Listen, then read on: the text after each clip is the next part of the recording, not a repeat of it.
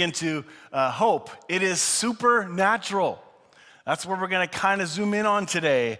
And uh, this comes from uh, Bill Thrasher and Richard Murray. I sent them a note the other night, say, "Hey, I'm going to be I'm continuing a series on hope. Have you got any phrases or thoughts or definitions of it?" So you, are going to see their stuff sprinkled through, and it's it's pretty good. It's, it's really deep, some of it, but it's it's good. And uh, yeah, you'll like that. But before we do that, Things that made me ponder. I got 10 things that made me stop and think, and um, maybe none of them will uh, hit you, but maybe one, only one will hit you, and that's enough. Uh, but these are really good because we have such a variety of people watching at, uh, online and that are present here, going through different things in their personal lives. You know, how do you possibly address every single issue that's real to each person? So, the first one when we should take a break, when we actually take a break. That's a, that's a good lesson there. Yeah, you guys get it? If you don't get it, too bad. All right. The worst part about having mental health issues is that you're seemingly required to have a breakdown in order for people to understand how hard you were trying to hold yourself together. That is a great wake up call. Just because you see somebody happy or doing fine, by the way, fine, according to the Italian job movie, stands for freaked out, insecure, neurotic, and emotional. So when you say you're fine, that's what I'm thinking of. So you may want to elaborate on how you're doing when, you, when I ask you how you're doing. but that was supposed to be funny. But anyway, um, this is real. So just keep that in mind that when people are having a hard time, sometimes they're really trying to keep it together. And I think they need to be cheered on and encouraged uh, for the fact that they are, that there is strength to keep them going. I love that. Toxic positivity is forced, false positivity. I love this. It may sound innoxious on the surface, but when you share something difficult with someone and they insist that you turn it into a positive, what they're really saying is, My comfort is more important than your reality. So, lesson let's be careful to not shove toxic positivity on people. There, I always encourage people to find a more positive lens. I think that's important. But to, to, to take away and dismiss the pain or difficulty of somebody, um, yeah, it, it's not wise. I thought that was pretty good. That's from Brene uh, um, and with Dr. Susan David. This is from Nelson Mandela. No one is born hating another person because of the color of his skin or his background or religion. People must learn to hate. And if they can learn to hate, they can be taught to love. For love comes more naturally to the human heart than its opposite. This is also good. And sometimes we meet people that are just so negative and upset and angry and, and filled with vigor and hate towards something, politics or people or systems, whatever it is. There's much more going on there. There's a, there must be a way to spin something and, and instead of just see that person as darkness, be light. Point out the light in them. I thought that was really good. This is another good one. To dehumanize another human is to work in the direct opposition to the incarnation and fleshment of God in Christ. Be wary of anyone who claims to follow Christ but devalues and dehumanizes others. This is quite timely in our culture right now. The last couple of years, there's been a lot of dehumanizing, dismissing of people, and done in just harsh, sometimes political vigor and unloving attitudes are just are rampant. And this was a good lens, so if it hits you, good. I love these next two from Brennan Manning. If I am not in touch with my own belovedness, then I cannot touch the sacredness of others. If I am estranged from myself, I am likewise a stranger to others. We've been talking about belovedness for a number of weeks. We've been talking about being loved. Can you close that door, please?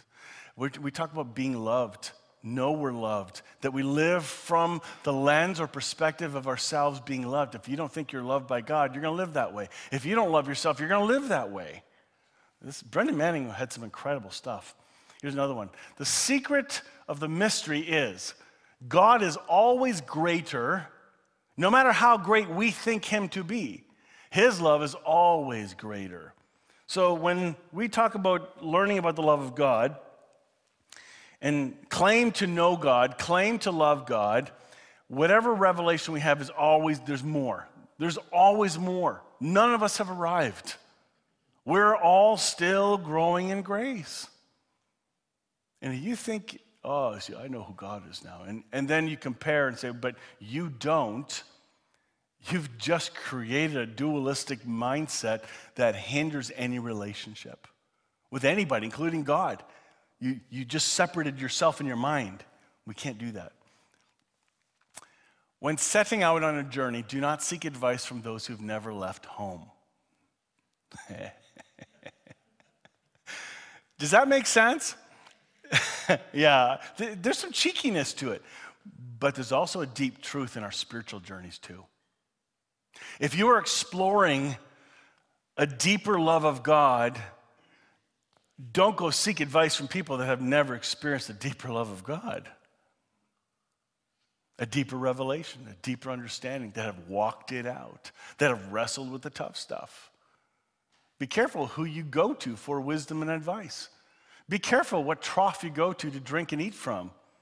If it's the same regurgitated, pre chewed food, my goodness, rethink that. This is a Christmas one. For through my faith, uh, sorry, sorry, for though my faith is not yours, and your faith is not mine, if we are each free to light our own flame, together we can banish some of the darkness of the world. And this is powerful because the topic of light is not just a Christian thing, it's not just a Bible thing, it's a human thing. It's across all faiths and religions, this concept of light and where it shines.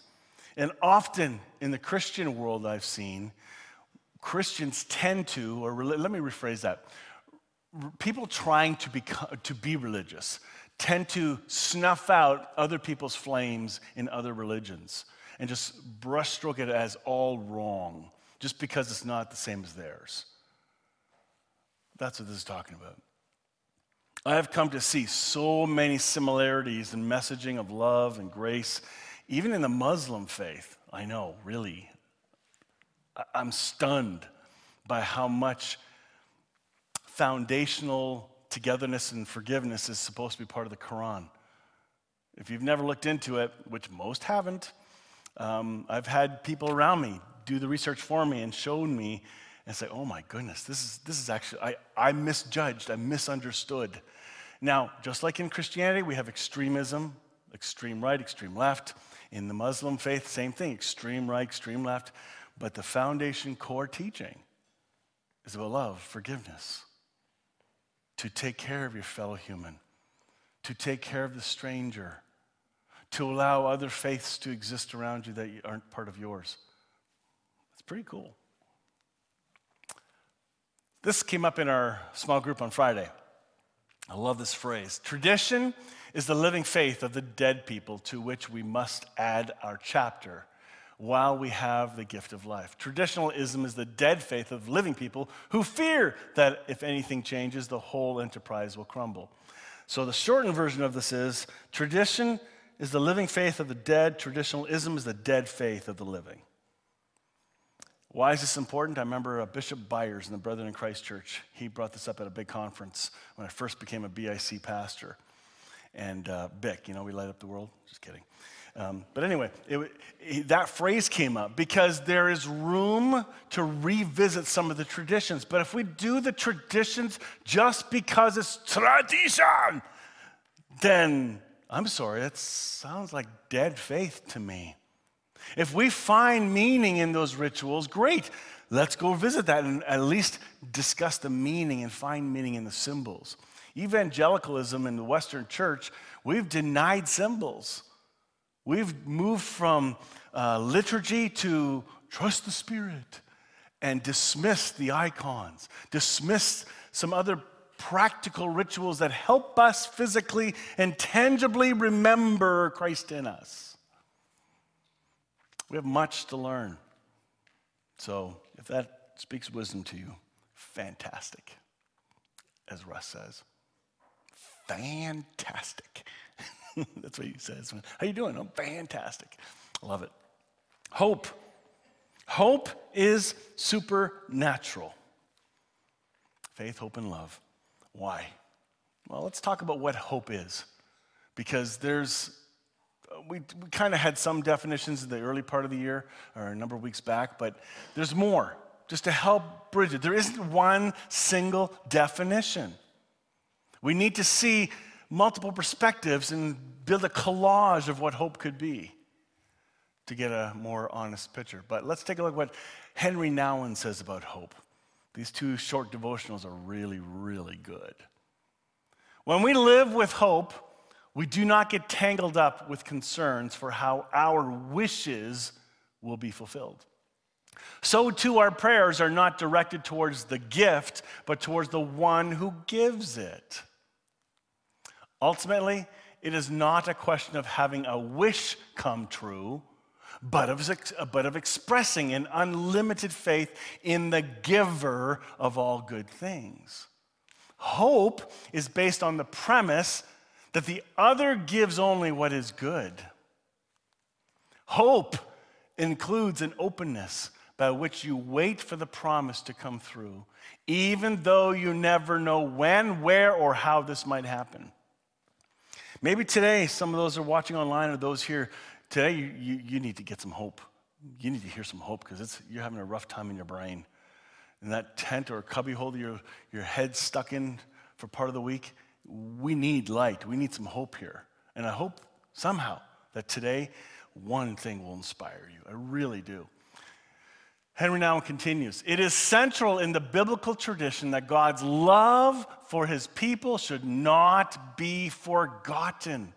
It should remain with us in the present when everything is dark, when we are surrounded by despairing voices, when we do not see any exists, then we can find salvation in the remembered love a love that is not simply a wistful recollection of a bygone past, but a living force that sustains us in the present. Though memory, love transcends the limits of time and offers hope at any moment in our lives. Hope is supernatural. Hope comes to us. Oh, wait, hope has been placed in us if you realize it. Just your realizing doesn't put it there. Your realizing it recognizes, oh, it's there. That's very different. Bill Thrasher. Now, Bill can get deep quick, okay? So almost you got to read it slow or a few times, or just, you know, this is not to connect with everybody, but it's good. Hope isn't rooted in some horrific dissatisfaction of God who scowls at your total depravity and reluctantly redeems it through a holier than thou human blood sacrifice, making you now somehow worthy. That's far from hope. Hope is found in the full reveling and acceptance. Uh, this part you got to really watch. Hope is found in the full reveling and acceptance of your filth covered beauty. What does he talk about? It's coming, don't worry. Buried under a false sense of divine blame and disgust, realizing that you, just as you are right now, is what satisfies God's unmost, utmost desire. This filth covered threw me off. I was like, I got to read that. What? what? I, I, I, didn't get it. And then I realized the filth covered is a false concept that we have of ourselves. God loves through that. We have false concepts of who we think we are. Some of us don't even like ourselves, let alone love ourselves. It, it's true.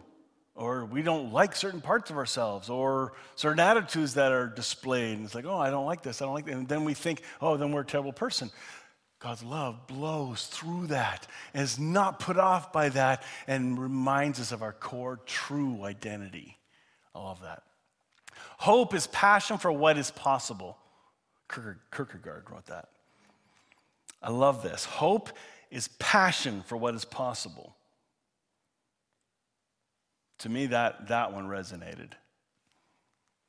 Another one from Bill. Hope looks like a socially rejected, underwhelming bastard laborer who lived in an oppressively tyrannical empire. Do you love his writing? Do you love his uh, empire under the legalism of hyper religiosity and defeating it all in the fullness of time through self sacrificial enemy reconciling, all enduring, unfailing love and mercy.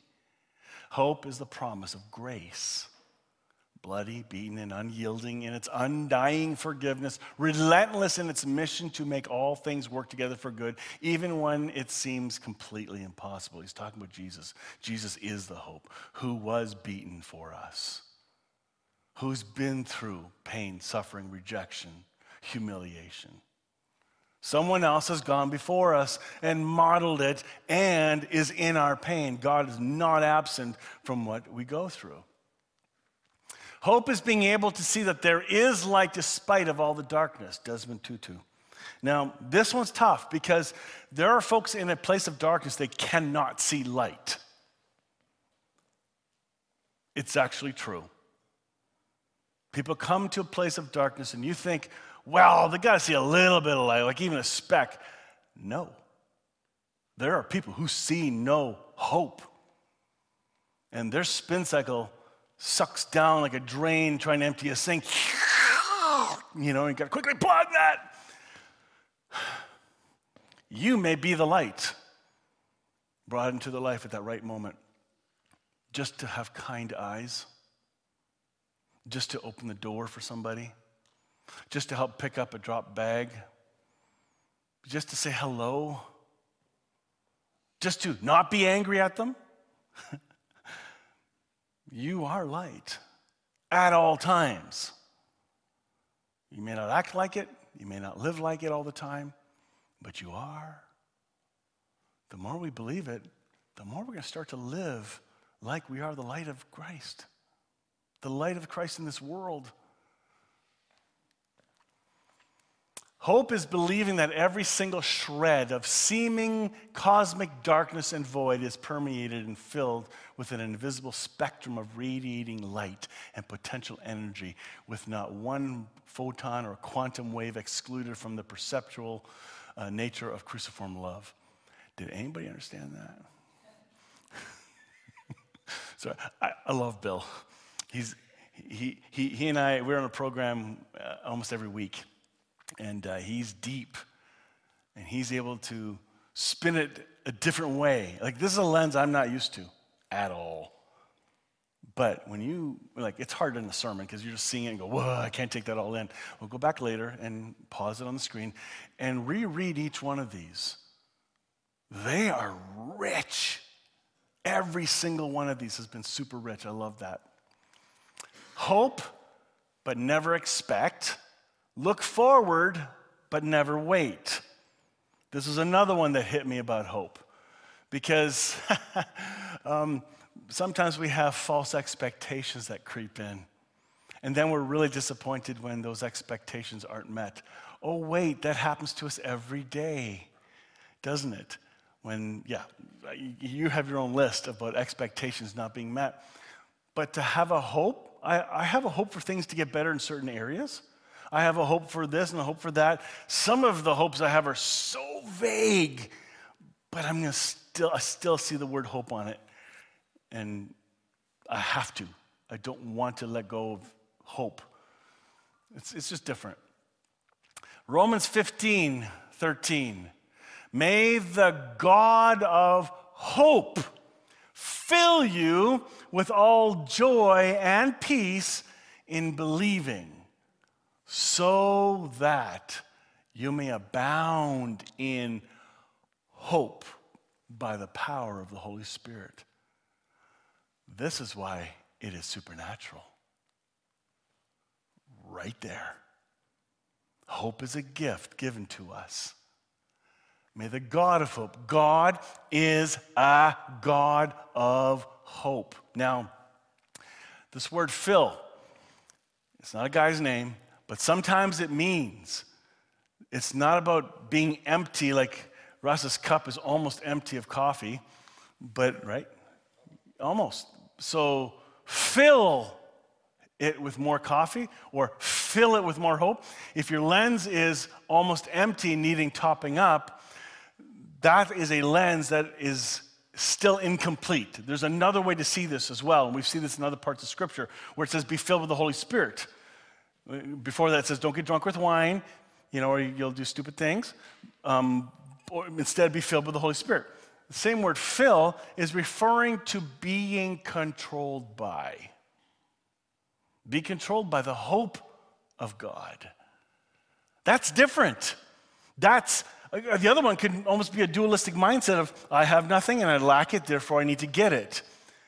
But we read in Peter and other places, you have already been given everything you need for living a godly life. You lack nothing. So you actually don't lack hope. Do you see the difference? This is important. Because if you don't see this, you're going to try to keep begging God for something you already have. Huh. It's like trying to get into a room you're already in.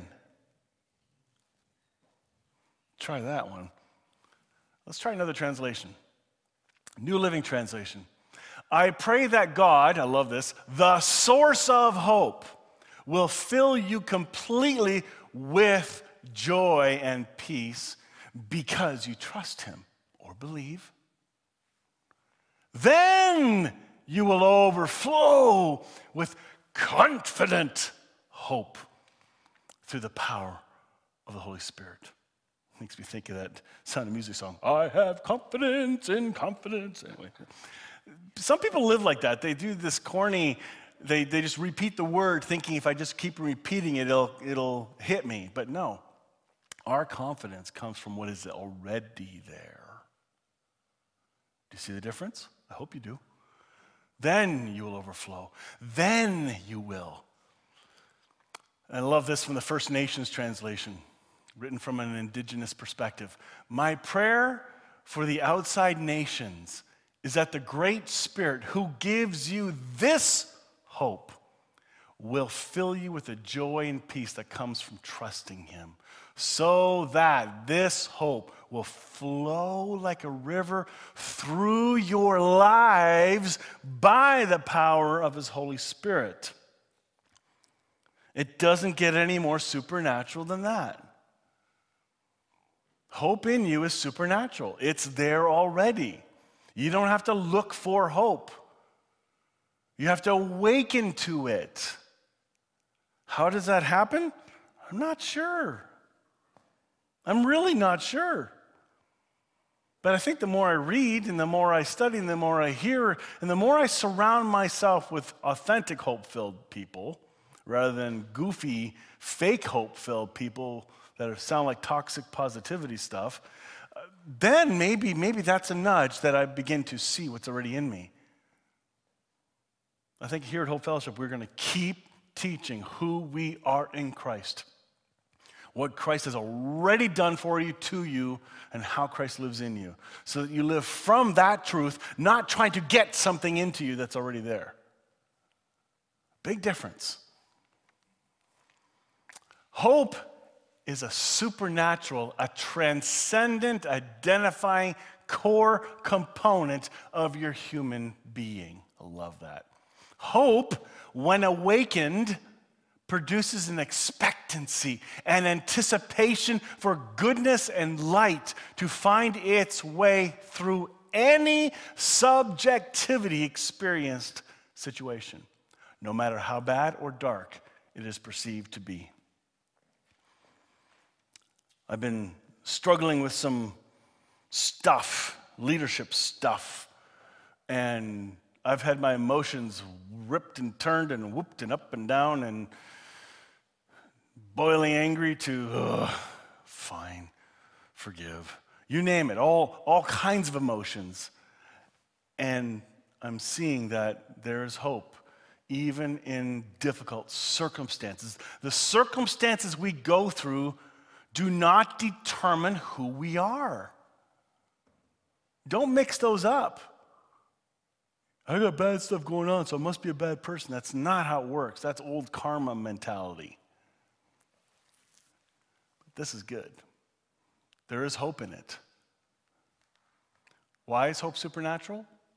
Romans 8 24 to 25. For we are saved by. You can look all this up yourself too, you know.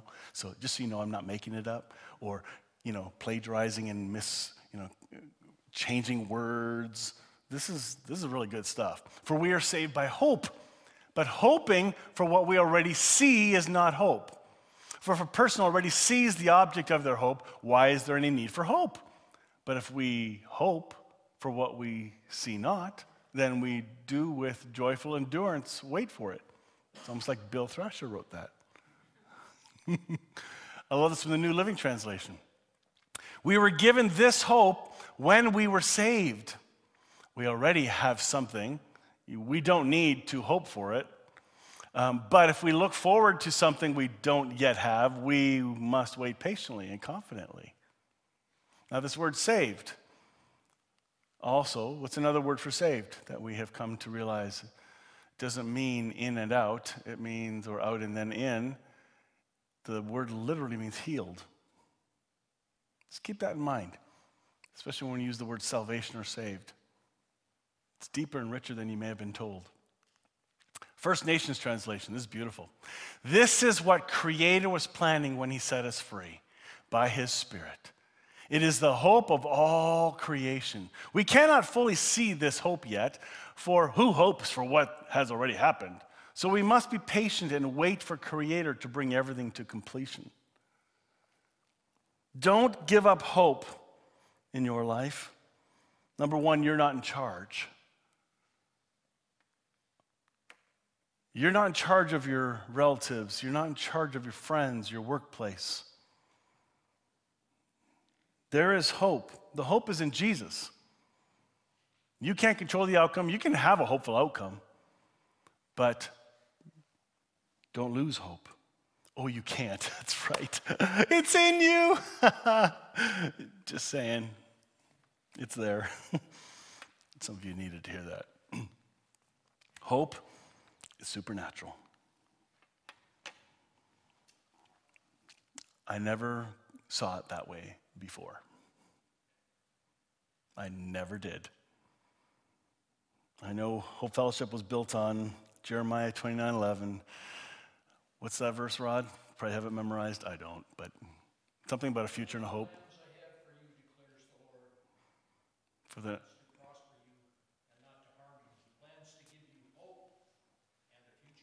I love that. And when I came to Hope Fellowship, I loved that verse.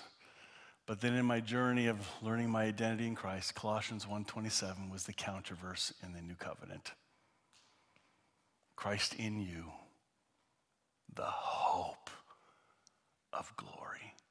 Where is Christ? In you. Oh, and he's called the what? Hope of glory. And where's that hope? In you. See? Hope's in you. How it manifests itself, I don't know. It's not cookie cutter, and it's not what the preacher tells you. I promise you that. It's going to be experienced differently for each one of us. And don't say, oh, I want their hope, because you actually have it. Get it? Same Christ? Okay, forget it. Let's pray. Heavenly Father, wake us up to the hope already in us. Where those that feel like they have no hope or really could use some hope, I hope today you've reminded them a little bit that you are the hope and you live in them. Father, maybe we just need to be still and listen for your voice in us. And if we can't hear it in us, maybe you'll send someone to be a voice or a light to us from the outside in, revealing the light and hope in us. Maybe you'll use one of us to be that for someone else. But Father, keep reminding us we're loved so that we can be loved, act like a beloved, and treat others like they're also beloved. I pray this in Jesus' name. Amen.